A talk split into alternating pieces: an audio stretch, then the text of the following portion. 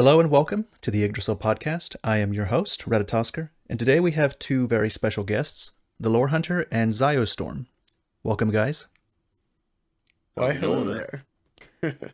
So, uh, Lore Hunter, I've had you on before, but uh, at the time, I had I didn't have very many uh, Dark Souls and Elden Ring subscribers, and that's changed a lot uh, recently. So, I think it'd be great if you reintroduced yourself, and then Zio after you. Sure.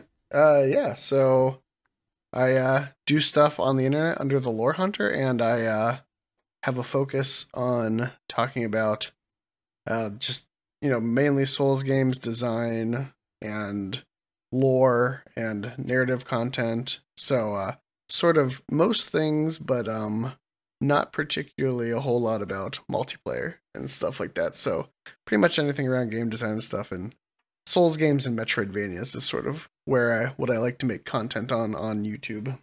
Yeah, uh, let me just add that Lore Hunter has, um, since we know Elden Ring's coming out, uh, his channel's main focus has been keeping up with the um, current Mhm. events, and he has some really great editing skills. So a lot will come out at once, and then he'll condense it all in a really palatable format. Uh, I, I really like watching uh, his stuff whenever he makes a big, well-edited video. Um, you. I also want to say, Lore Hunter, thank you for coming on my podcast the last time because at the time, I pretty much had no videos talking about Dark Souls or Elden Ring in any real capacity, and so uh, it, it- you know I appreciate that. That was great. Oh yeah, no, I had a great time, and I'm happy to be back and uh, teaming up with Ziostorm. So Zio, tell us about your channel. Yeah, so I mainly focus on Elden Ring. Well, it's kind of I kind of do all of the Souls games, but as of late, it's kind of evolved into more of Elden Ring news and leaks and that kind of stuff. We get into the speculative side a lot, diving into like some of the more obscure leaks and everything, but that's kind of the main focus of what it's turned into. But I also do like video essay type deals about the Souls games and just what I like about them. Yeah, I looked. And that's kind of I looked through your channel um, in preparation for this podcast, and I noticed that uh, your channel is uh, relatively new, and it's had a similar trajectory to my own. Uh, if if you go back six months to your videos you were doing back then, um, you were much smaller back then, and you were you were getting a lot less views, and then you just suddenly jumped into into the situation that you are now, which is very similar to what happened to me. I, I wasn't really doing much of YouTube uh, six months ago, you know, seven months ago, around that time. Yeah, I noticed that as well, actually. It was kind of around Gamescom when I got the big jump. After that new Elden Ring trailer dropped, and we got to really break down everything that we could see in there and analyze a lot. Yeah. Okay. So, with that out of the way, I was going to start before a few days ago when we when we planned this podcast, I was going to start and I was going to be like, you know, we should talk about the marketing and why there isn't any marketing. Why why why aren't they playing up George R. R. Martin stuff like that? Like what's going on with with that? Uh, since then, though, we kind of know what's going on with the marketing, with the uh, the delay for February and uh, the network test that's coming out. Yeah, definitely. I was, and I literally just made that video talking about the marketing. And I kind of felt bad because I was bashing it, and then like two days later, we hear that it was delayed, and there kind of got our answer in that. Yeah, uh, Lore Hunter started making his series of, uh, you know, his 100 days. He'd make a, a new video, and he, he had just started that just just then. And now we're gonna have to start that 100 day series a lot all over again later down the line. Yeah, it's true. I was I was definitely I knew what I was getting myself into.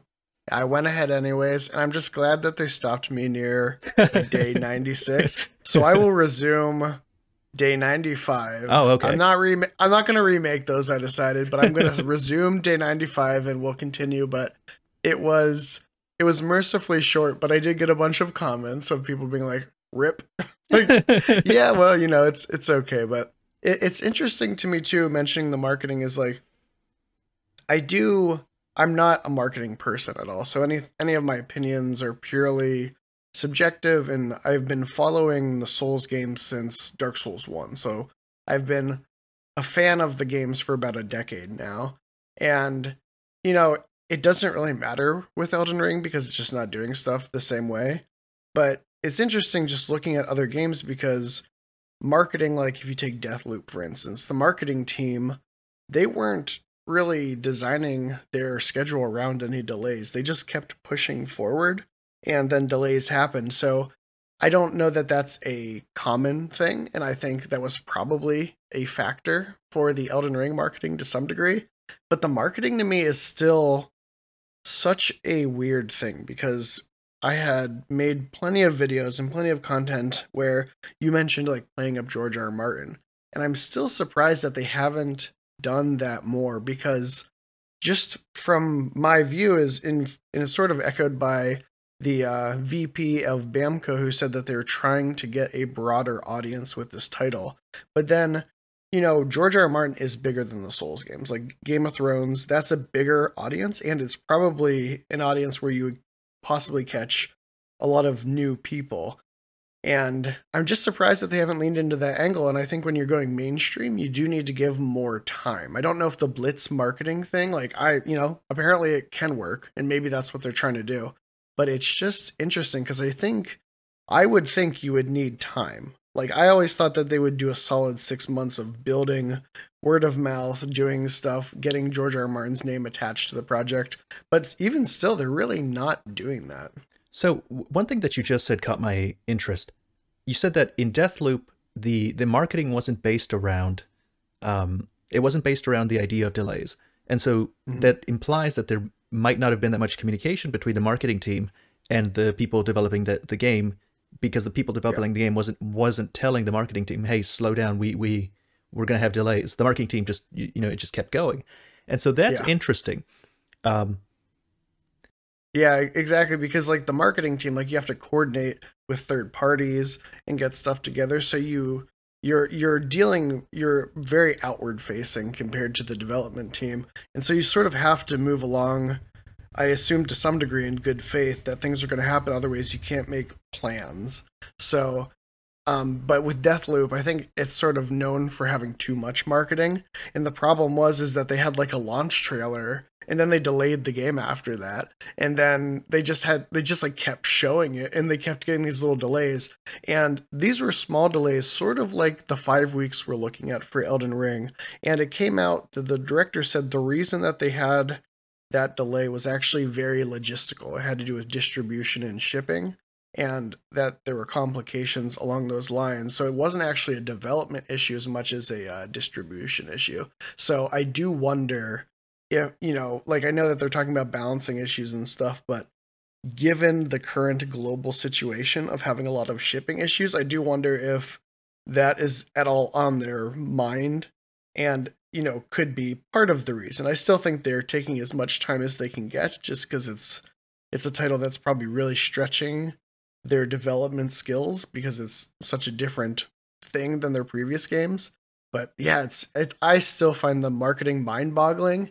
And after two years of following it pretty closely, I'm starting to just kind of throw my hands in the air because nothing I've said has panned out. So yeah, that's the thing I noticed the most with them is like in the VP interview, the words really contradicted the actions.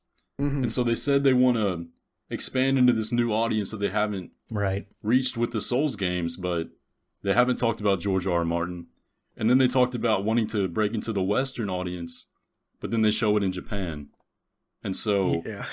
it's very, very confusing. And I don't know if there's a lot of communication between the the heads and the marketing department. Because just from my personal experience in marketing, whenever that goes on, they kind of it's really hard to communicate the image of the campaign mm. with the people that are actually doing the work.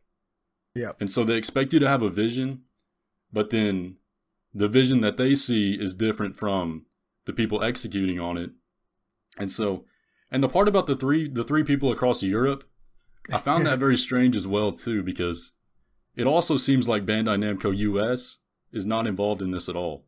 Oh my god, they're not like um you know they're not doing anything. Like i that's who you know myself and i assume you guys like if we're trying to build a relationship with this publisher hoping to maybe get review copies or to be able to interact with them and sort of do creator content stuff they are they're not doing anything. And even the the announcement for the network test did you see that? It was like phone it was like a phone dimensions. Like it wasn't a full normal video It was Yeah. just really weird and really they've been very silent and the fact that at New York Comic Con where they kind of showcased their big games coming out and that have come out, the fact that Elden Ring didn't even show up as like a show the trailer again sort of thing is super weird to me. And to what Ziostorm was saying about like the difference in the campaign and the dev team, it's really interesting. And I, I had a couple thoughts about that with so there's a story about Dark Souls 2 where if you're around for it, you probably remember there was the mannequin enemy who looked really cool in the Dark Souls trailer, and then they changed it and they looked really derpy in the actual release. And the story from Jay Cartia, who was the Bamco US community manager at the time, he relayed a story on Bonfireside Chat, which is a podcast about Souls games, and he said that they were asking from for like a marquee enemy like the Black Knight that they could kind of latch onto and that they could kind of market. And so From gave them this. And then they developed the urban legend about there being an IP infringement issue with the mask.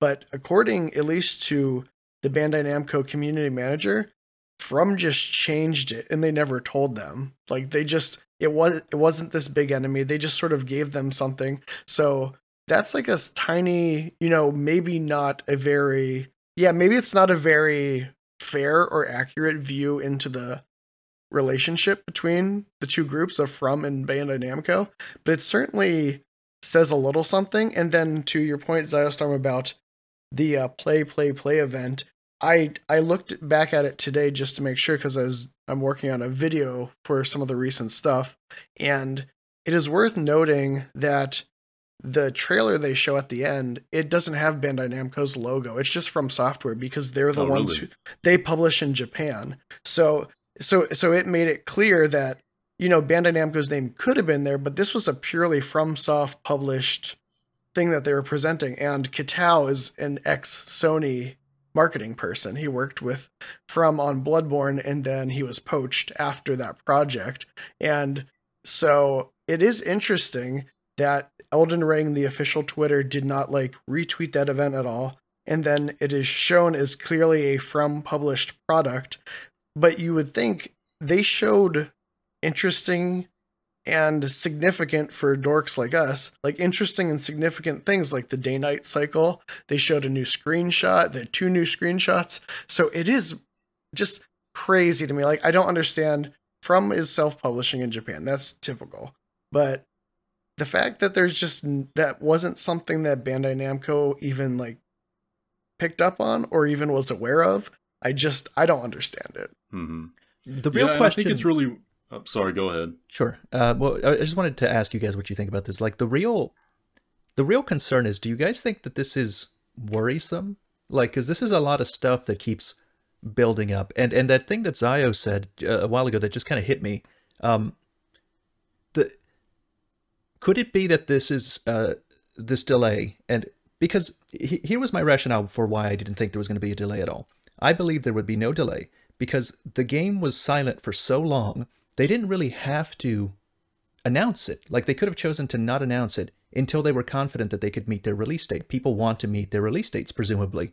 You know, it's it's um, presumably they would like to avoid delays, so they didn't have to announce it. They didn't have to do all of that, and then for there to be a delay and uh, Bandai Namco not saying anything in North America and From Software doing their own thing in Japan and then Bandai Namco not saying anything for the US uh, and Europe, like what's do you, do you think that this could be a systemic problem with the game that it would get another delay?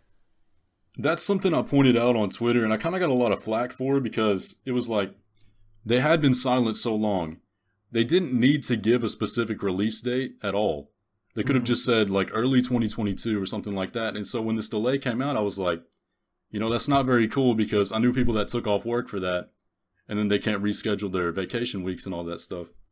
But to me, it really seems like one of two things. They're either very fixated on this marketing tactic of silence, and they think that it worked so well so far that it's going to continue to work, which we're kind of seeing it fall apart now. Or there's a very, very solid disconnect between Bandai and From. And I'm not sure exactly which one that could be. Because Miyazaki said that there would be no delays. He was confident there would be no delays. I remember hearing that Mhm. quote from him. So that's Yeah, and then Kitao said it like a week before yeah. Yeah. that they were confident. Yeah, it was it was like uh, yeah, two weeks before the play play play event, and then just a few days after they show that date at that event, which I understand if they're not ready to publicly announce a delay, they would of course show the previous date Right. because otherwise it would be a little weird. But it, yeah, it does it does read weird, and I looked a little foolish as I often do following pre-release stuff because I was like, Miyazaki is pretty confident and Kitao is pretty confident, and I remember back to Sekiro when I was doing coverage for that game leading up to release. Miyazaki, there was just an interview, I think it was with Game Informer, where it was in January. They had done the interview in December, and he was a little less confident sounding, and he was just Hmm. talking about how they still had some stuff to work out. And it got people really worried that Sekiro was going to be delayed, but it didn't. And so I was using that experience that I had seen, and I was like, well, he's more confident about this, and he's not giving himself much wiggle room when he's talking about it in this case. So I was feeling pretty good. And like you guys said, they ha- they they could have just put early 2022 if there was any doubt. So it is surprising that they would then throw a delay on there, but I I am overall I'm not too worried. I talk with people about this stuff a lot of the time and I've like I've done a couple Dark Souls marketing videos and I've followed their games. It is not unusual for them to have strange hiccups when they're working with Sony, when they're working with Bandai Namco. Activision went very smoothly, ironically enough. Um, but like for instance, like the Bloodborne had an interactive trailer, and it was so broken. It was so hard to get on that website. It was such a janky mess. and so when I I was talking with uh, Mordecai about how their those like weekly tweets, how the graphic design keeps shifting. Sometimes it has a logo, sometimes it doesn't. Now there's like a filter added on to one of the images. It reads very inconsistent, which as someone in a design field like seems crazy to me, but we don't have any idea where these things come from. So I think Ziostorm is somewhat on there where it's like I don't know if it's a communication issue. I don't know what. I'm not super worried though because these their games and the, their processes always kind of feel like it's a little bit of a mess, and it Hmm. turns out fine. But you know, like there's been pretty big debacles before, like um, Dark Souls 2, the lighting issue. Like you know, in Dark Souls 2, as much as it gets you know some fair criticism, and it's not it's pretty low on my list of my favorite Souls games. It's still a really good game, but it's also a miracle that it came out once you learn of all the stuff going on. So I don't know. You know, Elden Ring is a bigger challenge for them, and I expect there are some good stories that we may never hear surrounding its development. But um, nothing has been so outside of it beyond the weird marketing that you know I don't know what to do with that. And I think the sort of bummer there is like when Dark Souls 3 was coming out, I didn't like the marketing at all. I thought it was so cheesy, like slashy souls, Oh, the little yeah. crappy mobile game, the Yeah. uh, Dark Souls Wings challenge, um, uh, that the Eli Roth trailer that was cool but didn't look at all like Dark Souls. Like Yeah. these were all like weird. Uh, the retro trailer, it, they had so many goofy things. Bad, I didn't like it at the time. I was like, yeah, bad stuff, but I would kill for that now oh like- yeah. at least they were having fun. I feel like here's the biggest thing that sort of bums me out. It doesn't seem like they're having any fun with the marketing. Like they're not they're not doing anything cool. Like it's just so quiet and so strange. Like I don't know if COVID plays into this. I am I am I have faith in From producing a good product, but I have no clue what's going on in the background. So I'm not worried, but I'm also like as someone who follows this stuff closely, I have no answers. Like it's just Yeah. We can't it's tell. not the worst, but it's we can't weird. tell anybody I just don't anything. we can't. We can't, like we don't know. All of our all of our predictions are wrong. Everything that we we thought I've- was yeah. mistaken. Yeah, You know, I I've been also wrong so many times. I also had a uh, 100 day celebration thing um, video where I was talking about you know other trailers where you know you know these games got delayed so much that they they went silent, they got shelved, and so let's let's look at some of these awesome game trailers for games that never are going to exist, and I included Deep Down and stuff like that, and. Uh, immediately after, like two days later, boom, it gets delayed, and and that whole I, I've been getting in my inbox just, haha, this hasn't aged well over and over. Yeah. like yep. yeah. I'm I'm also trying to be unconcerned. The only thing that slightly concerns me is their own wording. So again, it's the marketing. Their own wording for what why the delay happened. And what they say is something like the scope of the game and the strategic choices uh, you know, has been increased beyond our expectations and so we we need this extra month to to get into that. if it's something like the scope of strategic choices, like you're going to need a lot more than a month is my is the thing. I I, I Yeah. so I would rather they just say if it's the shipping problem, just tell me it's the shipping problem because I know, you know, I don't have to worry. It's just the shipping it's just a logistical issue. If it's something as central as the uh I just hope they're lying is basically what I'm saying. I just hope that they're lying about that. The way I interpreted that was like, I don't know, the first thing that came to my mind was sequence breaking. Mm. So, like, people going straight to the end of the game, or like, because we got that QA tester leak that he said was from two weeks ago. And if they found something big, then that would kind of line up in the timeline. But Yeah. to me, it's like, there's always been ways to sequence break before. Yeah. So when I read that and that came to mind, it was kind of like maybe they're trying to crack down on that more and make it a a more fleshed out linear. Not I don't want to say linear, but like make you play the way they want you to in a kind of mm-hmm. way, if that makes sense. No sequence breaks basically. Yeah. Yeah, I, I sort of, I sort of think my, so From Software released their own separate tweet. So that was the Bandai Namco. It was this like super flowery speech. Like they've been using this like very, not hyperbolic, but yeah, flowery. So it like it's what, yeah, it's like a non-sentence. It feels like, you know, just like some BS speak. sort of speak, corporate speak. Yeah. Yeah, to like sort of give some weird metaphors. If I was to throw my own guess, if if that stuff has any basis in reality, you know, we know that they started the game and at the very beginning of development, the legacy dungeons were sort of the big thing and the side dungeons I would assume as well. And the open world was like this negative space essentially, you know, a la Shadow of the Colossus. Like not mm-hmm. quite as dead, but like the same balance in where they meant for you to spend your time. It Right. was sort of, you know, a way between. And over the course of development, they increasingly did more stuff in the open world Mm. because they just they said they really loved it and thought it was a really great opportunity.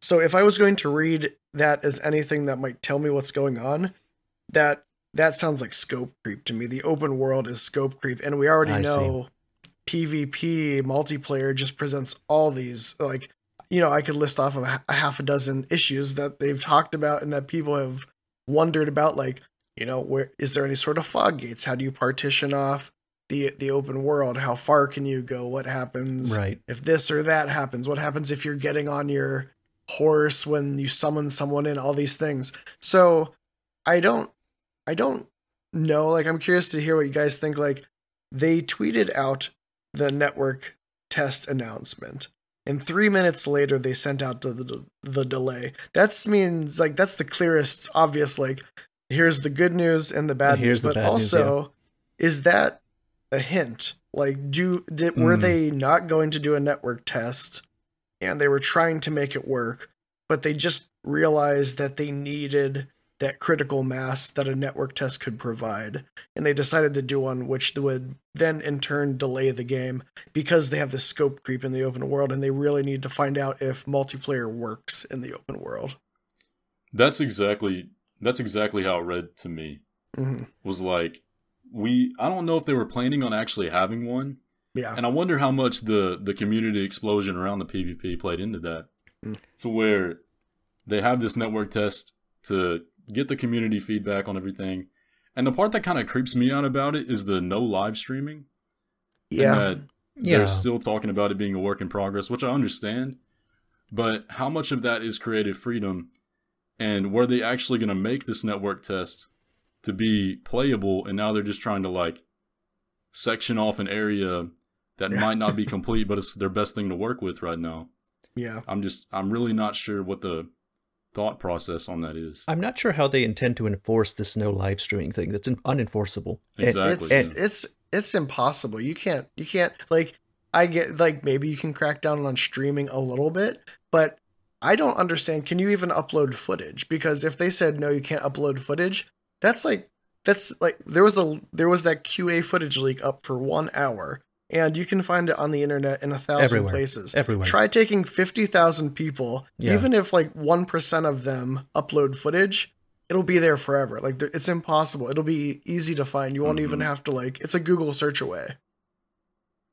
Yeah, and we asked um the community manager about that, and he said he didn't know. Yeah. But after after the gameplay leak came out, people were linking my Discord, and he came in there and he was talking like, "I just got to do my due diligence around here and figure out what's going on." So I, I feel like that's his job to crack down on, but then he also doesn't know if videos are going to be allowed.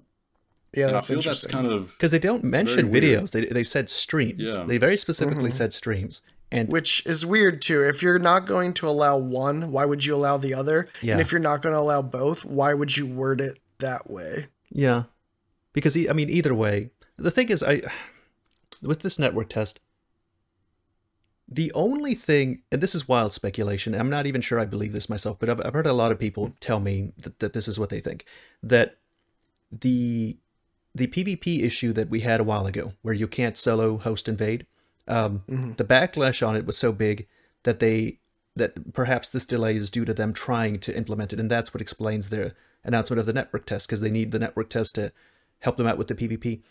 Uh, it, with the way the marketing is going, I wouldn't be surprised if in the network test we can solo host invade without any, them having told us anything, and they're testing it. Like uh, uh, the way the way that things have been running so far, like I would not even be surprised. Uh, I'm not sure that I believe that that's the case, but it's definitely plausible because every indication that I saw from the Fextralife interviewer that talked about this issue was talking about how they are making it really clear that this is not a finalized decision, you know, and then we got nothing past that point. You know, there was a big backlash on Reddit, on on GameFAQs. People were talking about it all over the place, and I can't find. You know, I actually wanted to talk about Lore Hunter about what he thought about the PvP because um, Lore Hunter doesn't really engage with the PvP aspect as much as some of the rest of us, and I could I couldn't find someone to come into my podcast to talk about the PvP issue that was Mhm. uh, in favor of uh, the the current change. I tried. I looked for content creators all over the place, and I found uh, I am Amish, uh, and he, I brought him in. But by the time, from the point when I asked him to come in to the point that he got to the podcast, he had changed his mind, and now he was uh, against uh, solo host and favorite. So I would like to have like a not circle jerk conversation about that, but I can't find anyone um, to to discuss it with. Yeah, and it's you know for me, um, yeah, I don't, I do some co-op. I'm not too much for invading, but I also am not someone who dislikes being invaded. And uh, so Cass from Fextralife sort of got at part of that, where he made a video where he discussed his sort of transformation from being someone who doesn't like PvP to being someone who engages in it a lot. And you know, it's sort of on the similar spectrum where I don't I'm not I don't feel strongly about PvP, but what I do want from PvP is for it to be organic. And it's more organic when someone can invade. And you know, you're it's not under those, you know, very strict circumstances of me co-oping. Because I just like it as part of like a sort of random part of the PvE experience. So I would also prefer it. And you know, I do wonder about that backlash because it's not the area I'm most um acquainted with, but it does sound like it was very much you know, I had heard like the reason you couldn't have mount stuff, you know, mounts in co-op and PvP was because like the game just couldn't handle it. Like frame, you know, performance dropped way out. And so I wonder if the open world is just something that they didn't start with thinking that it was going to be this big multiplayer thing, but as the scope grew, they were like, hey, let's try it. And they're struggling to get performance to actually work with, you know, having someone come in. So they're trying to put it under these like forced circumstances. But it's it's really hard to tell because I don't I don't really understand how that would, you know, you know, affect solo invasions beyond the fact that they want to make sure you're already not on your horse. And they want to do these other they want to make sure these other things are in place. And the only solution they had was by having you like sort of opt in to multiplayer by summoning people. But i am not particularly in favor of that either. And i know talking with people like Mordecai and other people who participate in PvP, like that was bad news, and you know the community has responded, and that's that's a real concern for a lot of people. I don't think it will kill the PvP if they keep that in place, but I I find that the PvP community is probably the best thing to keep a game going, the longevity of the community, mm-hmm. which is great because the more people playing the game still, the more people who are going to be interested about design stuff, video essays, lore, stuff that I do. So it's it's good not just for a numbers thing, but it just keeps the conversation going about the game much longer when the PvP community is healthy. Right. Yeah, no, that's that was my biggest concern honestly was the longevity because like I've been around since um Dark Souls 1 got ported over to er, when it was free for Xbox 360, that's when I hopped in. It was like a year after. But the the community was still alive. But the only part of the community that was alive for me that I like actively involved with was PvP. And so in games like Sekiro, where there's no PvP, I played through it like I got all the endings, but then I was just done. And there was nothing to bring me back but I kept finding myself, like I still play Dark Souls 3 to this day, just PvPing for fun. And I really don't touch the PvE in that game anymore. And so, to hear that a game as big as Elden Ring, with all these new aspects like the spirit summons, when I heard that, my mind instantly went to like what that can do for PvP and all the new experiences we can have with that. And so for them to say that's not going to be allowed and then the mounts aren't going to be allowed. Like horseback combat would have been so much fun. It's just like to me, there's so much wasted potential here. If it's a technical issue, then then you know, fine. My my only right, like I obviously I agree with you. I made I made I made two videos talking about um, the thing, and I tried to be very clear in those videos that I'm in favor of solo host invasion, and that, uh, but at the same time, maybe explaining why they might be making that decision. And um, I won't repeat that here. But for me personally, like I, I fall under a very specific subset of player. You know, I I like PvP. I like engaging with the invasion system.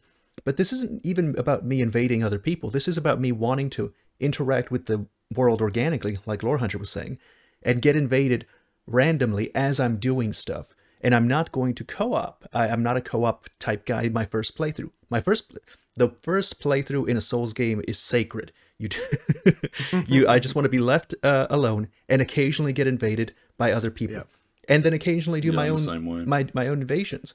Um, you know, invasions are, themselves are really cool because I remember in Demon Souls, uh, the first time the first game that I that I played in the series, I invaded in the Shrine of Storms, and it was the second area. It was Shrine of Storms' second area. And as I was hunting for the guy, I noticed that he had found an invisible wall that I didn't know about. And so now I knew about that invisible wall in my own world. Uh, just yeah. little stuff like that. Invaders pretending to be like wearing a, ring and pretending to be an enemy, and then like tricking you and backstabbing you, or hiding in the grass with an emote or something. Like like all those little interactions that you can turn mm-hmm. into videos that become like these uh, huge part of the shared experience that we're all having is um is valuable. And I think people the, the people that are against that are in favor of this decision aren't realizing a lot of that. Yeah. Yeah. I, for I, me, in yeah. Dark Souls, you can go ahead. Sorry. Oh, I, I was just gonna say that you know you, sort of maybe this was mentioned in your video, but it was a good video. I enjoyed it. It was a good balanced uh, discussion, which is nice. But this the the PvPer is seen as like the enemy, and they are to the host. Yeah. But also, there's going to be new PvPers who just want to try it because it's fun. And how is anyone going to engage or be interested in continuing PvP if every fight's a two or three on one. Like a three on one fight is not going to be fun for someone, especially with other like potentially new co-op people mm. who are just going to gank on them. They all might be very, you know, unskilled, but nobody is going to have a fun time getting into PvP if it's like if it's all being outnumbered two or three to one. My concern is that exactly what you just said. I am skilled enough, I'm confident enough that against an average party, I will do okay. Like I will get an okay number of kills, 2v1s and, and 3v1s. I'm not concerned about myself. I'll do fine. Um, I'm concerned about the new players that may not understand that this is something they could really enjoy and get a very negative experience the first like like when there's another person is a lot. Like a whole nother, it's a whole other person with its whole other health bar and all its healing items and spells. And like that's a lot to contend with. It takes a lot uh, from the experienced PvPer, experienced invader, to be able to deal with that. And I just don't see it as reasonable to expect that level of uh, skill from new players. My very first experience with PvP was back in Dark Souls 1 in, uh, in Darkroot Garden and I joined the Forest Hunters Covenant and I got summoned into a world. But it was me versus a host and two phantoms. Mm-hmm. And I got completely wrecked and I hated PvP at that moment. But the second time I went in, it was a host and a phantom and then me and another invader. And that experience right there, the balance of it made me fall in love with PvP. If they were going to take away for technical reasons because of the mount in the open world, I would be fine if they just restrict it to do what you're going to do with the open world right now with only co-op. But then the legacy mm-hmm. dungeons, since there's yeah. no mount anyway, just let me yep. invade like normal. I'll, I'll just yes. Yeah, let me lurk around the legacy dungeons and invade like normal. yeah, that makes so much sense to me. Is like I don't know the technical side of if that is hard to implement, but man, just legacy dungeons. You're saying that's the classic Souls experience if you need to limit the open world, like you're saying, I don't think too many people are going to complain if you say, but in the legacy dungeons where everybody has to go for the main story, that that's where shit's going to go down and it's going to get kind of spicy. Like, I think that's the intent of the legacy dungeons, anyways. They're going to be these challenging gauntlets. So just design a bit around that. And yeah, no, it's that would be a great way. And I'm curious why that isn't something, but maybe maybe it will be. And I think the other thing too is um, it's it's four player max, right? Which is also a real problem, just because, like you're saying, like the odds are stacked against you. Like when I have co-opted, I tend to co-op two people. I tend to just grab two signs. Right. You know, like just because it's more fun. If I'm gonna have the more the merrier, basically. Like if I'm bringing other people in, let's let's go for it. So because like you're not you're hardly going to ever get those two on twos like Zio was saying, and that is so much fun when that happens in Dark Souls 3 shows like some of the potential of that. I don't love the covenants in Dark Souls 3 that much because I think they're kind of bland from a you know a, a flavor perspective. But they do such interesting things with like the different colors of phantoms and just all the interesting mix-ups. And that sort of requires that bigger player limit. So if you can't do it in the open world, just make it Dark Souls 3 PvP inside the Legacy dungeon. Yeah. Like it, I don't understand what any technical issues would be with PvP that wouldn't present themselves in a co-op situation. Like that doesn't make any sense to me from a technical perspective. Well, in the dungeons I'm talking yeah, yeah, about. Yeah, okay. Yeah. Exactly. Yeah, yeah you know, I, I don't yeah, I don't think there's anything but in this game you're not embered at all, right? Cuz it's in so that's an interesting aspect is there's no longer a currency for co-oping but like I don't know if that's like the end of the world. Like there's I don't know. I feel like they could design around that if they were worried about like constant invasions. They already have a cooldown timer, I think, built into yes. the game. Yes. So it's like just work with that. Uh, I looked at a post by Illusionary Wall, which is apparently a very um, credible, very well respected member of the Dark Souls community, and he was hmm. talking mm. about how the cooldown timers in Dark Souls 3 works. And I looked at some Reddit posts. I like I did some research, and then I tested it myself, and my findings are are in line with his. And he makes the claim that when you first boot up a character, all right, and you're embered, you can go out and you'll be and, and you'll get invaded, and win or lose that invasion, you will never be invaded again in the High Wall of Lothric. Um, even if you die and get an ember up again, you will not get invaded until you get to an area with a like an invasion area, like the the garden, the the forest, or the Aldrich hmm. Faithful area. And so he's making this very specific claim. He's like, if you don't engage with the co-op multiplayer, if you don't put on the Way of the Blue, if you don't um, summon a White Phantom, if you don't do any of those things, you will not get invaded again, even if you're embered, uh, even if you die a million times, no matter how much time passes. And I tried to replicate it. I, cu- I couldn't get invaded, even though in my brain I'm like, I'm sure I've gotten invaded. Uh, like I didn't believe it. Like it was, it was ridiculous. And Amish made that same claim. Another pod, and and so um, what this says is that these people that, that are making these claims, like I got invaded, they're they're engaging consistently with the, the co-op. Uh, they're, they're engaging consistently with the the summoning, um, and they're they're not uh, they're not solo hosts. They're not solo hosts in the first place. So this wouldn't apply to them anyway. Hmm. I didn't know that. I didn't Yeah, know that's- that. I knew there was some kind of Yeah. cooldown, but You know, I, I was Didn't know how it completely completely uh, didn't know that. I had to do a lot of digging to to to make sure. Um, and you know, apparently, someone, uh, a friend of Illusionary Wall, this is a story that Amish was telling me, was doing a stream, and he's like, "All right, we're testing this. Invade me," and he couldn't get invaded. So, pretty wild. Yeah. If true, then the the system that they're talking about already exists. You can't get continuously invaded unless you engage with the multiplayer. In which case, this is what Elden Ring would be anyway, since you would get invaded immediately. Yeah. Yeah, the whole thing doesn't make a lot of sense. And the way I kind of saw it is I remember the quote of them saying, we want to make it less annoying. and so to Mhm. me, it's like, do they see this as more of an annoyance than a core part of the game that people enjoy? Who said that? What, what where's that quote from? I remember reading that after uh, after Gamescom in Hmm. one of the Miyazaki interviews. Huh. And the, the direct quote that I remember was, the goal is to make it less annoying for both players. Well, okay. then. Yeah, and I and I think that quote also had a bit to do with um just because I have a weird knowledge of this stuff is I think it was also touching on uh them providing some way of identifying where invaders are in the open world.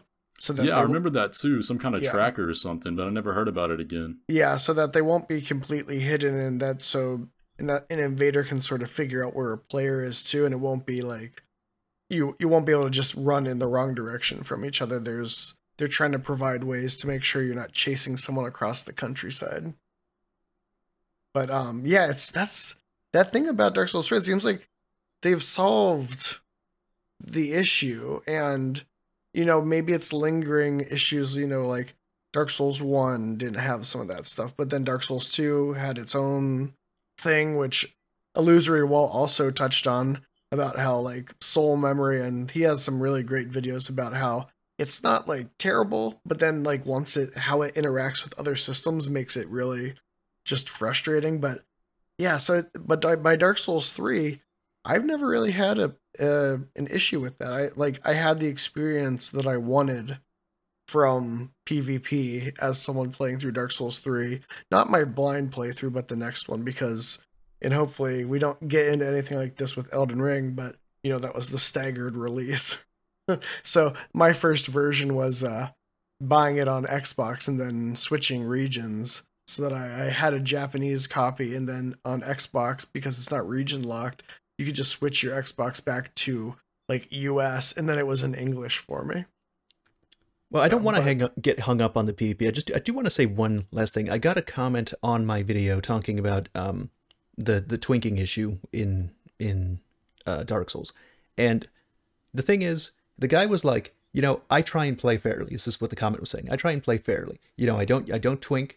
I don't use uh any of these items. Uh, I, I I I I'm good, but I have a respect for for the other player, and I want them to have a, a good time because you know they're the lifeblood of the of the future of the of the games. And however, now that this has happened, I am upset. I'm very angry, and I suspect it has to do with a bunch of crybabies or, or something like that. He was he was being rude, and and then from now on, every sing I will when I go into Elden Ring, since I'm going to be fighting two or three people every time anyway. All I will do is try and twink. I will find every item that's overpowered at the early game. I will I will do all everything in my power to just be the, the most bullshit I can be. Uh, and none of you can say anything because you're ganking, and that's and and this is what you wanted. So I was like, oh, that's just not a good attitude to engender in your player base. That is not a good attitude to get people No. to start having. Yeah, I don't yeah, think it's rough yeah. because I don't know. To me, like I, I absolutely hate gang squads. I can't stand it, and it's like ninety nine percent of my experience in Dark Souls three now when I try and go and Oh, yeah. play that. Yeah, Yeah. But but there's a like, difference I never between really ran into twinks. Th- There's a difference You between like gank squads where they're like they're sitting there, they're waiting for the invader, and they're you know decked out with whatever they're gonna have, uh, and then there's like just people that are going through the level. I'm perfectly okay with people going through the level. You know, uh, if it's a group of people with friends and they're just like they're naturally trying to go through the level and they're not really, uh, they'll they'll fight you off. Maybe they'll chase you, but they won't chase you too far into the enemies. You know, uh, like that's normal. Like that's a that's that's the ideal, I think, uh, invasion for me, uh, where where it's multiple people, uh, but it's also they're not got all the meta gear. They're just going through the level. They're just trying to to get through it, and so like it, it could take it could take a while, but you know it's it's a, it's mostly fair. You have the enemies and and half the Estus, and they have all their stuff, uh, and they're they're inexperienced, and they're not uh, they're not just PvP meta slaves. So it's it's fun. It's fun to fight. Yeah, and that's been like I love that experience too. But after the game is out for a while, Mm. and a lot of those initial playthroughs happen, the vast majority of ganks that I've run into are those they're farming for souls off invaders. Yeah. And so, like, and this small YouTuber made a video about it, and I wish I could remember his name because his video perfectly summarized all my thoughts. Because his experience was very similar to mine, where the first time I played through the game, I didn't really run into twinks, but then he said he went back and tested it, and it was twink after twink over and over again, and he never found a, a standard invasion. Yeah.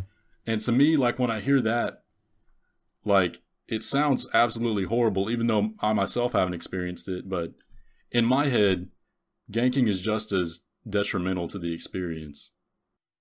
Yes. And so I'm I'm very afraid that that's going to be the norm. Well, I just I don't think that From Software cares about gankers. Um, I think they care a lot about twinkers. I think they care a lot about twinkers, but I don't think they care about the invader's experience at the point where he chooses to invade.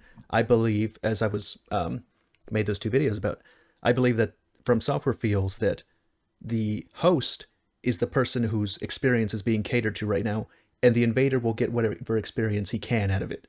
Um, and so that's why I believe every game more and more restrictions to the invaders, less Estus. Uh, um, you you can invade people that are much higher level than you. They're you, they're prioritized if they're co-oping.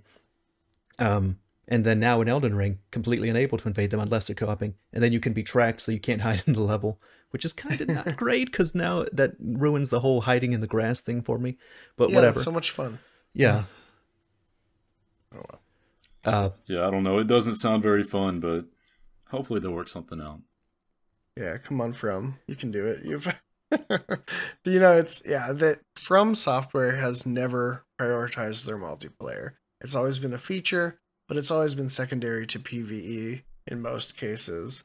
And I just, I, I like like you're saying. I like Sekiro. It's a lot of fun. Part of the reason it's not as replayable is because you don't have like builds really. It's you just kind of the wolf every time, but like yeah, just I just hope they provide it, and I just feel bad for like uh, buddies of mine. They've been waiting since 2016 for another From Software RPG, and I just I don't want the community like they got Sekiro, which I know a lot of PvPers were obviously disappointed because it's a, it's unique enough that they don't feel like they can get that experience we can't get it anywhere the else. same way. Yeah, So there's like- nowhere else for us to go. There's no uh, only from software can do it. And the thing with Sekiro, I had an interesting experience with Sekiro. I love Sekiro, and at the time when I was going through it, like halfway through the game, if you had asked me, I would have told you probably Sekiro was my favorite game in the series, hands down, as I was playing it. But the moment I beat it, like the will to continue playing it was zero. And then my, my my focus shifted immediately back. Oh, it's it's not my favorite game in the series. At the time when it was playing it, I, I was having the most fun I think I've had in a while with the PVE. But without that uh, PvP for me, it's just it can't be my favorite. I need to have it.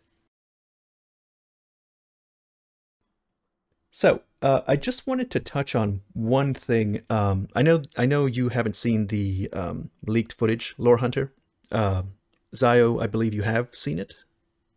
Yeah, I mean, I posted it on my channel. Probably shouldn't have, but I did. Did you did you get into any kind of trouble for that? Did they take it down or anything? Uh, no, but after that community manager popped up, I'm a little bit uh, a little bit scared. but yeah A- as a as a s- side anecdote and i don't know if this this can be cut if it's too much insider baseball but so i uploaded the leaked trailer earlier in the year and um, i didn't get any copyright strikes i didn't get any um, warnings or anything but i was getting continuously demonetized and i thought it was because i was watching the trailer and posting that up like all the time and you know, so I kept scrubbing my channel and cleaning up things. And I kept getting accepted and then getting rejected again a little while later. A couple months ago, I took away the leaked trailer finally, I haven't had a single issue since. So, Oh, so you're it's So you're monetized, now. Yeah, and it's fine. And I never got anything to indicate it was a problem, but I can't help but have that tiny little nugget of like conspiracy theorist in me who's like, somehow they were screwing me over because I had this trailer up. So um, I'd be curious to see how your experience goes long term. It I don't know. It's it's everywhere, so it's kind of hard for it to like be taken care of. But I am Hmm. curious if there's like some back doorway of like sort of like you know, yeah, no, I was gonna leave it up for like a day, but then I saw like Fighter PL uploaded Mhm. it, and a lot of other big channels did. So I was kind of, kind of like, well, if they're gonna get anybody, they're gonna get Yeah. them first. Yeah, they'll get them first. Yeah. But like, I didn't bother monetizing it because I figured that would lead to issues down the line too. Hmm. Yeah, that's But that's I, I doubt I'm gonna yeah. keep it up long term. Yeah, it's it's one of those things where it's like, you know, say what you will, but it's like at the end of the day, like as a creator, like if I had a big scoop or something, like I would present it. If I found for some reason something really damnable about Bandai Namco from whatever, I would Yeah. feel a certain responsibility. But I'm not like a journalist. I'm not gonna spread this leak thing, like because I don't want to piss off Bamco over something that isn't worthwhile, which is why I was like, regardless, I'll just feel better if I take down the leaked trailer. And Mhm. it it worked out for me, but yeah, it's like I it's it's gonna be everywhere. And like you said, like Fighter PL and other people, they get stuff from Bamco all the time, so I don't know what they're doing, but if they get away with it, maybe it's not as big of a deal as I think, but I'm just like I'm a small fish hoping to get some interaction and I just I don't want to step on their foot if I can avoid it. yeah, Right. So, well, the reason that I was asking about the trailer um, was that it, it incited kind of a big debate in Mhm. the community in regards to the graphics of the of the game. Um, it didn't look great, um, and and some people were really upset, and then some people were really upset that other people were upset, and then some people were upset that the second group of people were upset. Uh, so it just turned into a big thing, and I wanted to get your you guys' thoughts on that. Yeah, no, this like this was a point I was really trying to drill home in my video about the marketing because it was clear from like VaatiVidya talking about it and everything that it was going to be extremely similar to Dark Souls 3. And the vast majority of comments I got on the video that were negative, the leak trailer, was that it looked like a mod for Dark Souls 3 and I was like, well, if they would have told people what they're buying, this reaction wouldn't have been near as bad because we know it's in the same engine.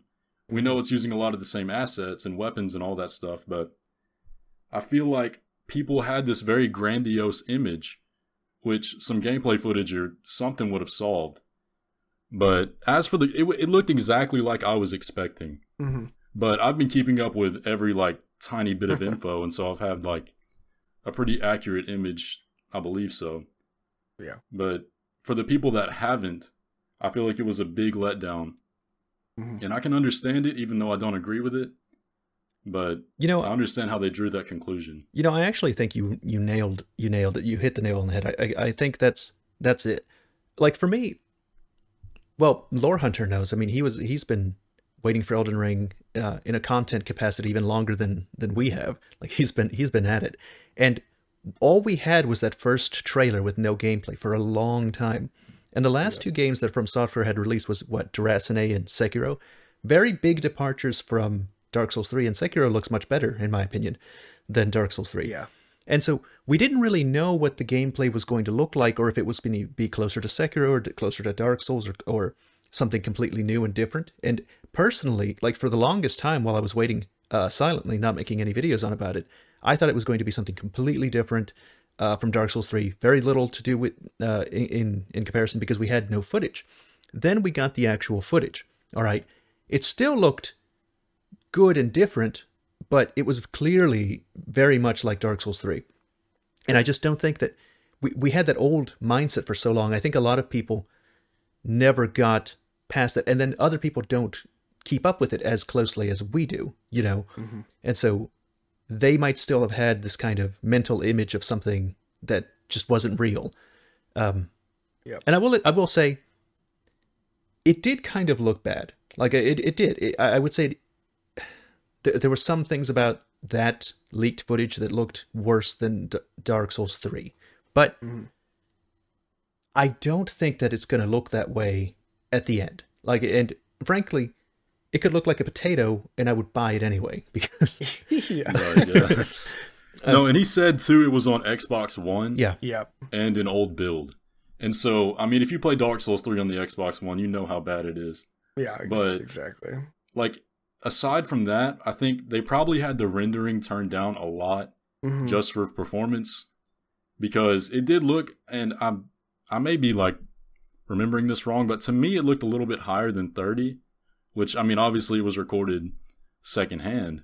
Yeah. But like even the trees were copy pasted over each other. The grass was all reused. The rocks had really bad textures. But I feel like a lot of that is potentially from the rendering settings, Mhm. just so they can like play the game smoothly. Yeah. Yeah, I think it was really unfortunate that it came out and I thought it was unfortunate that IGN made an article about it because and that will give some more mainstream touches into it, but like I I I have kind of watched it. I watched enough just to be a little bit knowledgeable about the complaints. I especially I asked someone to guide me toward the biggest examples just cuz I I for whatever reason I've just decided to opt out of this cuz it mostly it's mostly a guy hopping around and it's just whatever.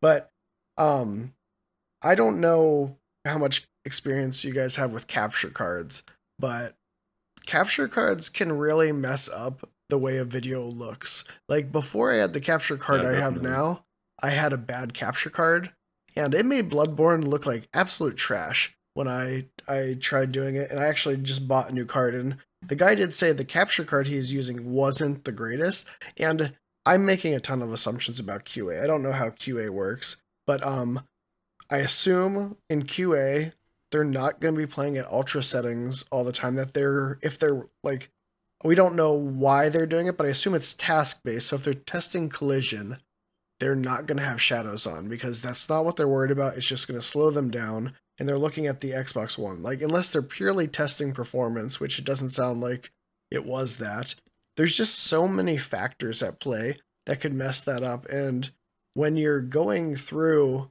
those different channels with a capture card, you're going to have stuff that's going to pixelate, it's going to look worse. And I just, you know, it's, we've seen, like, it's sort of interesting because I had this, I saw the leaked trailer a little early. And before that, sort of tying into stuff, I had seen one of the old screenshots that came out just re- just was it today or yesterday? But Mhm. so one like so I had seen what that crappy trailer looked like, but I had also seen a screenshot. And I was like, well, the screenshot looks old, but it does not look as bad as this trailer. And so I think it's a similar thing where it's like the light you see it in can affect it so much. I didn't think it looked great, but I'm curious to see what you guys think in general. My general opinion is that the game, from a technical perspective, not art direction, because that's a different thing, but from a technical perspective, that like Xbox One, PS4, it'll probably look a little worse than Sekiro, especially out in the open world, but probably with more developed lighting, just because the day night cycle, it's been such a focus for them, is the lighting, that I'm thinking that may actually be slightly better or on par with Sekiro. For PS5, Xbox Series X, I'm expecting it to look as good, if not better than Sekiro, and have like a solid 60 FPS. I do think last gen consoles will inevitably be at 30 FPS. I don't think there's a chance of them hitting 60, Right. but I think, you know, that's sort of where I think it's going to fall. And that video didn't really make me think otherwise. And I think the bummer, and the bummer about the marketing being the way it is and stuff like that coming out, is like, I can't blame your average game consumer for seeing Demon Souls remake and then Hmm. seeing this footage and being like, wow, this looks like Oblivion or something, you know, because just because the difference in quality looks so extreme. And I can't expect someone who doesn't follow these games to not know like Bluepoint made it for PS5. It's Yeah. Elden Ring was never going to technically look as good Mhm. as Demon Souls remake because Demon Souls remake was made probably for the express purpose of making the PS5 look really powerful and good. So Elden Ring is not that. But to to your points, like when has Elden Ring ever told people that? Yeah. like they yeah, they like this could have all been avoided. Yeah. If the marketing was clear, yeah. That's Yeah. Yeah, I think but there was real something else I wanted to bring up too, and I couldn't find this personally, but I don't know if you guys saw in the um in the network test trailer that first like 10 second clip Mhm. of it panning over the world up to the Erdtree. Mhm. Mhm. That looks freaking beautiful. yes. Oh, and yeah. somebody said you can see a save icon pop up Yep. for like a split 2nd And if that's the case and that's what the final game looks like, that actually exceeds my expectations. I, I want to break that up as well, actually. So, um, the the footage in the trailer looks good. Like it looks significantly better than than the leaked gameplay that that we saw. yeah. And then the footage from the um, network test trailer looks way better than the footage from the old trailer. If you like, if you look at it. Mhm. And then someone found uh, took a screenshot of the leaked.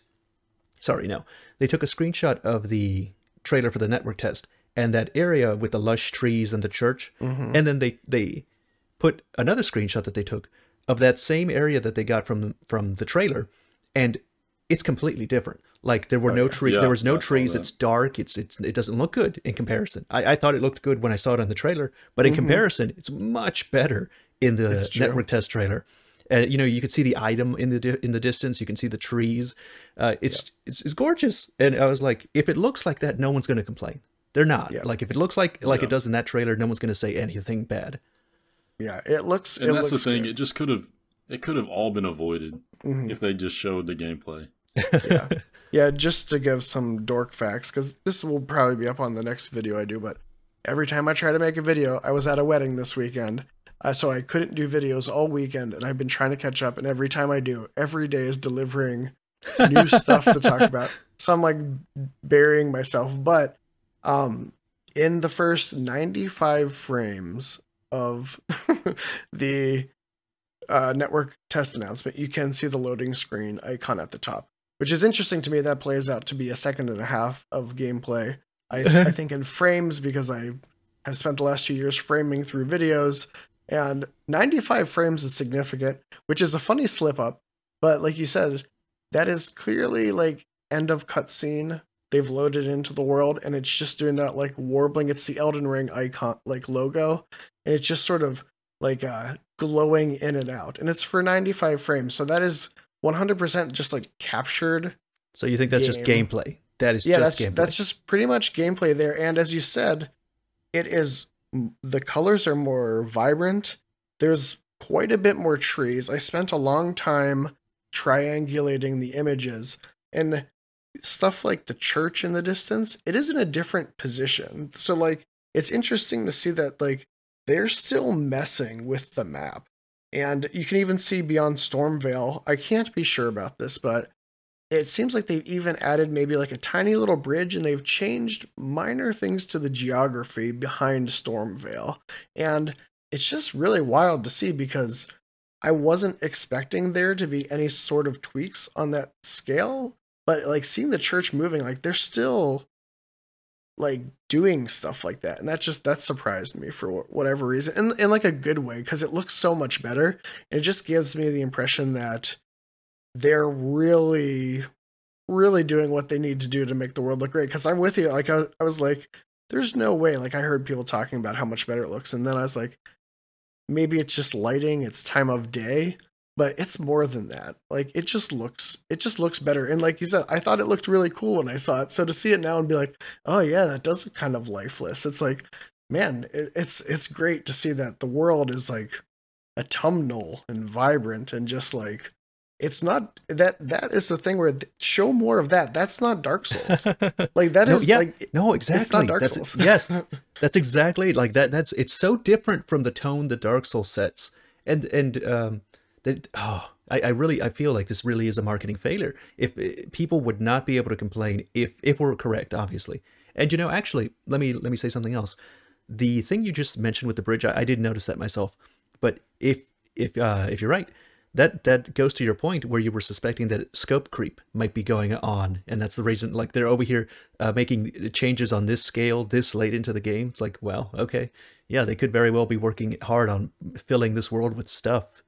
Mm-hmm.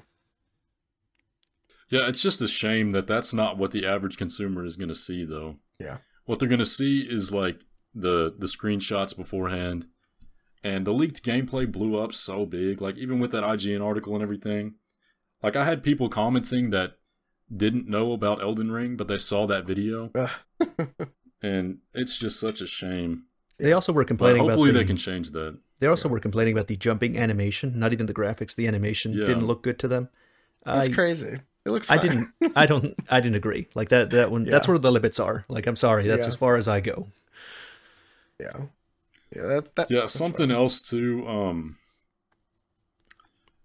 oh, I just forgot I was gonna say about the marketing. Oh yeah, okay. So I made that video about the marketing, and then somebody went and ran a poll because one of my main points was that the average consumer that they're trying to target in the West that isn't a Souls fan does not know about this game, and it feels so hyped up to us in the community. But some guy went and ran a poll after um, he saw my video, and the the sample size was only like 500 people, so it wasn't that big. But 60% of people did not know what Elden Ring was in a gaming forum, Mhm. and only only 30% of those people were gonna buy it, and then it was like 10% that weren't gonna buy it. On some But it was very shocking. on some level, I think I don't care. Um, I don't think it matters to me very much if uh, they market it at all. They could not market it at all until they release it, and and I, I don't think I'd care that much. Other than there wouldn't be much to talk about. There wouldn't be a lot of internal hype to build for everybody. Um, but I don't care really if if they're they're going off and getting more people from the from the mass market. Like if if they get a bunch of people, then you know, great, more power to them. But I'm going to play it anyway, and everybody that I know that that I care about playing is going to play it anyway. So on that level, it it doesn't matter to me. I- It's in their own interests to market it. That's that's on them. Right. Yeah, that's the point. It's like the the words contradict the actions. Yeah. Is what I was trying to get at with that. Yeah, it's it is it's really weird. Like I I do have like family and friends who play the Souls games, but they kind of played it because I, you know, was like giving them copies and stuff, and they really enjoyed them and played through it. And none of them had any clue that Elden Ring exists. And even when I would tell them, you know, then a while would pass, and I'd be like, "Oh yeah, Elden Ring has a new trailer," and they're like, "Oh, what is Elden Ring again? Can you like tell me?" So it's like, it's really it's really not hitting. And like you said, it's their own self interest, and so you know, on the other hand, I'm like, well, they care more than anyone. They have to. It's just impossible. Like, whether it's money or whether it's just, you know, being respected as a creative person, you know, like Miyazaki isn't to want it to be a thing. But it, yeah, it's just, I will be curious. And, you know, it's something to probably look at after is like, uh, like a retrospective just to see, like, did it end up working out for them? Like, what are they doing? Like, because I, I like this network test. The, the other funny thing is, is like even though they're not streaming the network test, which is super weird and sort of dubious feeling to me. On the other hand, the network test is such a bold presentation. like for the amount Yeah. we've seen of this game, for them then to drop 50,000 people in Europe. I don't know how many people in America. I don't know how many people in Japan. Like in internationally, I have no clue how how much the total is.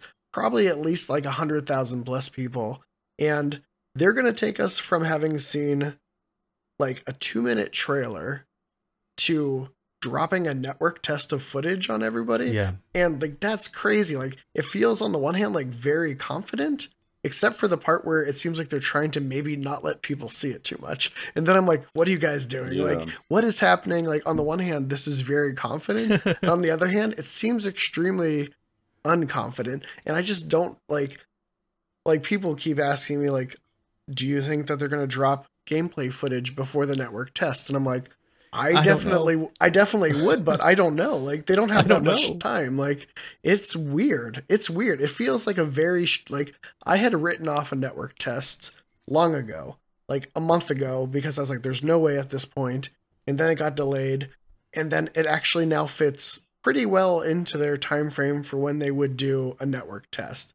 So like it's super it's weird. It's like it's very cool for me and for a lot of people following the game because I feel like I know the story enough. I don't want to be spoiled on everything. I feel like I know the world plenty. And now I just want to see some gameplay and systems and there's no better way to see that than not having someone who's played the game for a thousand hours already play it. To see a bunch of people who just like the games jump in, fumble around, and see what that looks like for a few hours is like if if I wasn't making content, I would be personally satisfied, and I will be as someone making content, but I'll still continue to follow everything up to release. But like it's so crazy to go from like, oh, I don't know much at all to like, oh, I have seen I've seen the extent to which I want to see now. That's not how they've done their games previously. Before the network test, they've had trailers and demos and like all this other stuff. So it's just so wild to me that we're gonna go from zero to sixty as far as our knowledge of what the Because there'll be gameplay- hundreds of hours of, of oh footage. Like there'll be hundreds of hours of footage uh, from Yeah. the fifty thousand people. Like it's going to be a a ridiculous amount. so And- much footage.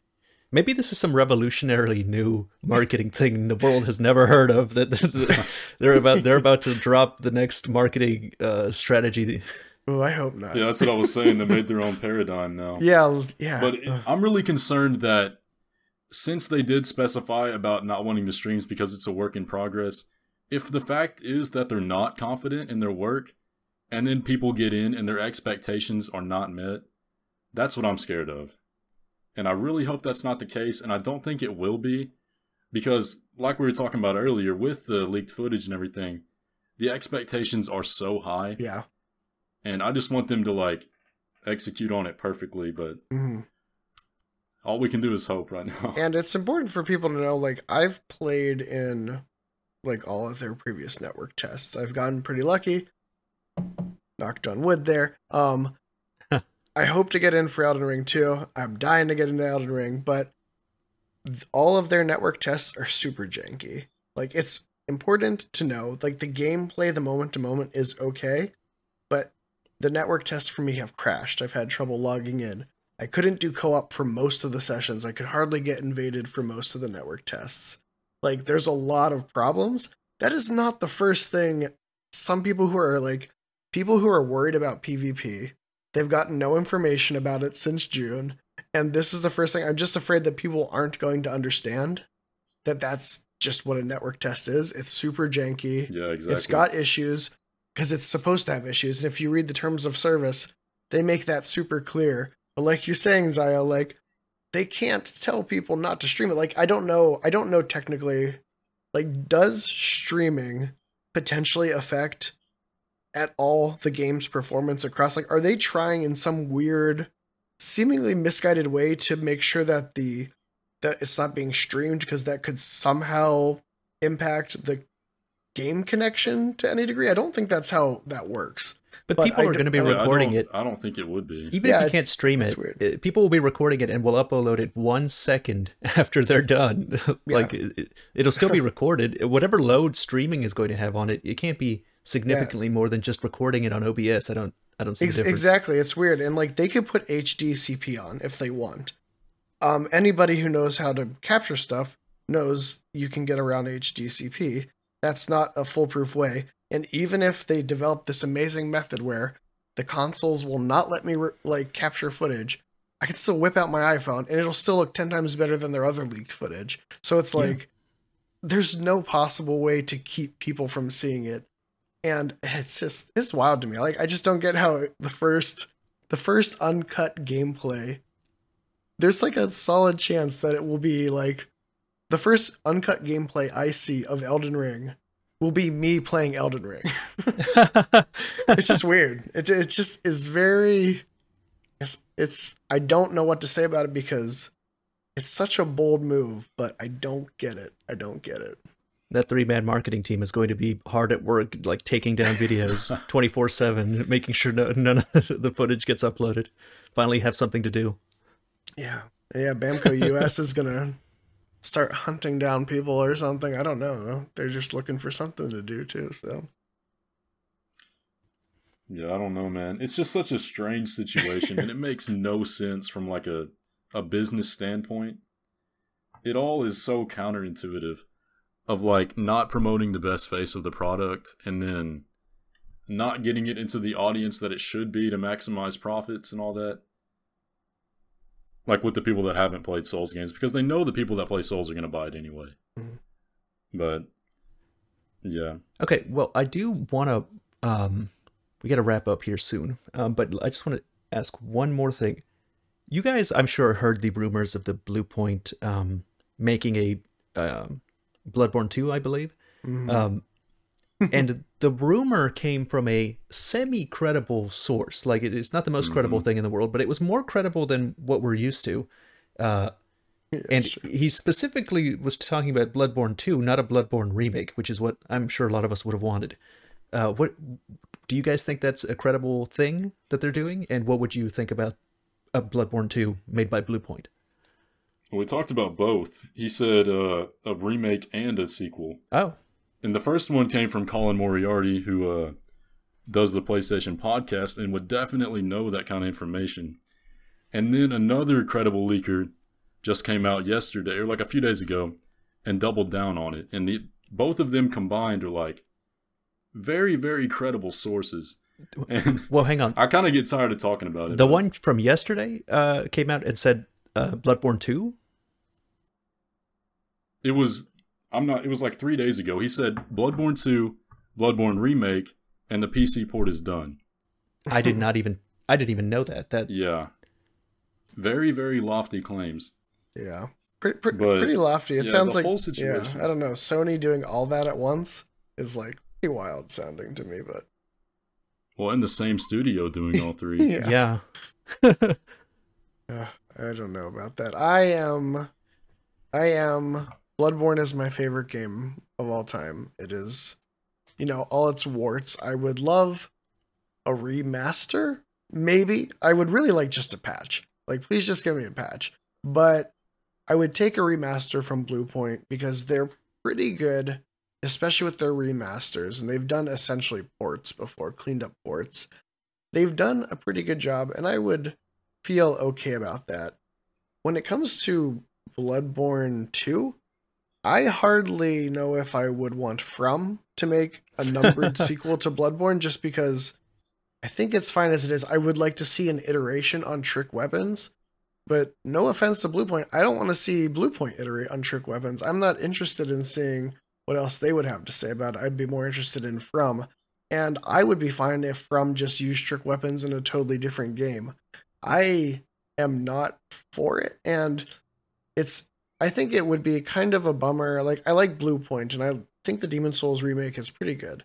And I would like to see what they can do with their own IP and for them for their first major original content to be making a sequel to like a pretty beloved, especially a cult classic game, like is just a very it feels ill-advised to me but i i don't know i just know from seems like they're not interested so maybe Yeah. sony was like here we go but i uh would i mean i'll i would play it like who, who am Right. i kidding like i would play it but like i'm extremely dubious about the idea the me following it if I did would be less excitement and more like, oh, how bad is this going to turn out? Like, is this like, how, how much am I going to have to brace for impact?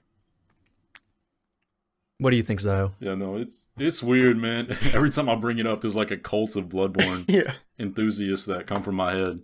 But like it, it doesn't seem real. Mm. Like it doesn't seem like something that could be possible. And yet the sources that it's coming from are so credible. And so honestly, I'm just like taking a step back on this one because like I just don't know. I hope it turns out good if it is real. And because I mean, I kind of have a little bit of faith because a lot of the people at Bluepoint made the Metroid Prime games, and those are They my did? favorite games ever. Yeah, the guys that started it worked on Metroid Prime. Okay, that's pretty cool. Yeah, but I'm not sure if they're like what their role was and how like in depth they were. But like I said, it's just something I would like. If it happens, awesome. Let's see how it turns out. Yeah. But Yeah. I don't mean, know, at the end of the day, like, Bloodborne will always exist. Right. And like that's what this people there were people who freaked out about the Demon Souls remake. I have my qualms about some architectural changes. That's understandable as I am an architect, but like Demon Souls the original still exists. And I know some people maybe wanted it to be a more faithful like, you know, connection, but it's not that bad as it is. And what I always go back to is like I can play Demon Souls the original whenever I want. I could be disappointed with it, but I can be disappointed in lots of things. It doesn't ruin what I enjoy. So I, I feel. I feel you Zaya on the Bloodborne Brigade. hang on like like the thing is that that applies to demon souls uh, however i don't think that might apply to to bloodborne because we're not talking about a bloodborne remake oh, i mean we are but but we're also talking about the much more consequential bloodborne 2 see Yeah. he- the, th- the thing is if they make bloodborne 2 no one else can make bloodborne 2 you understand so bloodborne 2 will just exist and that will be bloodborne 2 and if at some point From Software wanted to engage with uh, uh, Bloodborne, they wouldn't be able to make Bloodborne 2. That would that already exists. They'd have to make something else Bloodborne related. Um, Mm-hmm. And so the opportunity for to have a From Software Bloodborne would be gone. And yeah.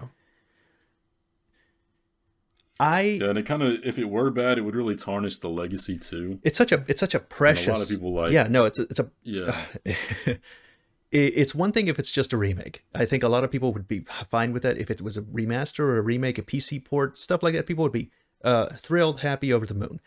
The idea of a Bloodborne 2 not made by, by uh, from software, um, I'm not okay with it.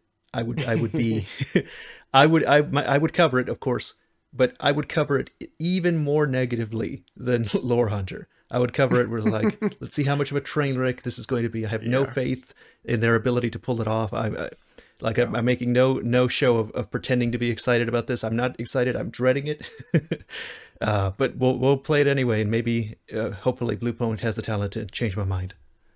Yeah. yeah, and it it very well, if it is real, it could be amazing. Yeah. It's a slim chance, but I mean, they could do it. Yeah. It's not completely out of the question. Yeah, it's it's it's one of those things where like From Software has such a like they do make all their games in like the same engine, but their art direction and the way they conceptualize things is so obvious. Like it's so easy to recognize that like even with the Demon Souls remake, people to varying degrees saw that loss of like from softwareness.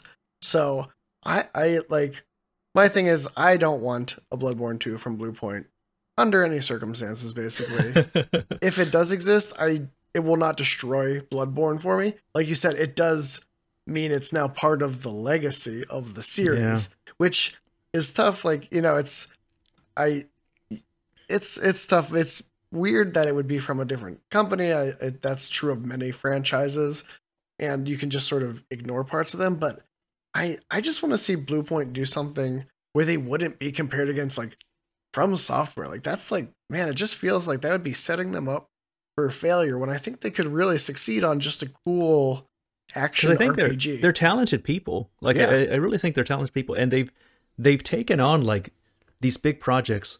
And um, before Demon Souls, uh, like Demon Souls was a fine remake. It was an okay remake, um, but the the thing that they did before that uh, that I was really impressed with was the Shadow of the Colossus thing Mhm. that they did. That like I, I felt like that was almost an improvement in almost every way. They were they really understood what they were doing. They were respectful to to uh, whatever changes they did make. It was great. Like they really Mhm. understood the essence of Shadow of the Colossus. There were some design choices and some color choices and NPC changes that they made that I do not agree with.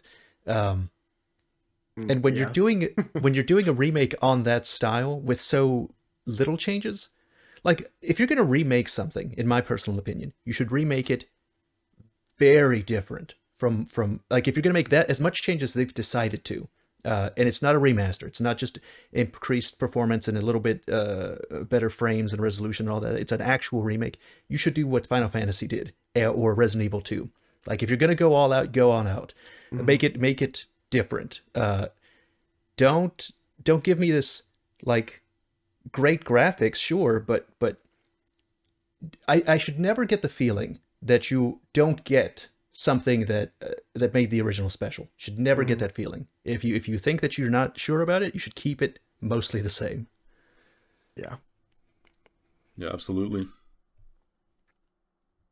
Okay, actually, I think this is a good place to stop. I've run out of topics anyway, and we started a little late, so we're uh, I do actually have to get going.